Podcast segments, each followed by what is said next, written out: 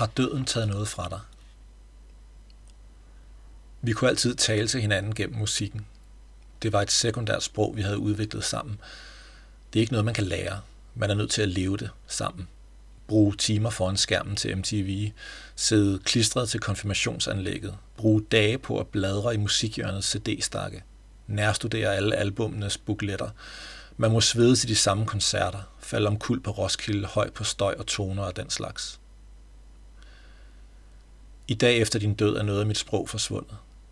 Der er en adgang til verden, der er lukket ned. Jeg har mistet Green Day, Spleen United og Outcast og dig. Kort før du døde, mistede jeg også Oasis, selvom jeg altid har syntes bedst om Blur. Det var endnu en af de ting, vi ikke var helt enige om. En dag sendte du mig en lang besked på Facebook og sluttede af med et link til musikvideoen Cast No Shadow. Jeg indskrev mig til flere timers flæberi ved at klikke på det link, for sangen fortalte alt for tydeligt, hvordan du havde det. På randen af graven bekymrede du dig om minderne, du skulle efterlade. Om alt det, du ikke fik gjort. Det, du ikke fik sagt. Om alle de skygger, du ikke nåede at efterlade. I hele din sygdoms mindre værd havde du glemt dig selv og var lysende et fyrtårn, du havde været for få år siden. Når dillerdrengene snakkede karriere og lønpakker og forsikring og pension, afbrød du med en guitar og spillede op til fællessang.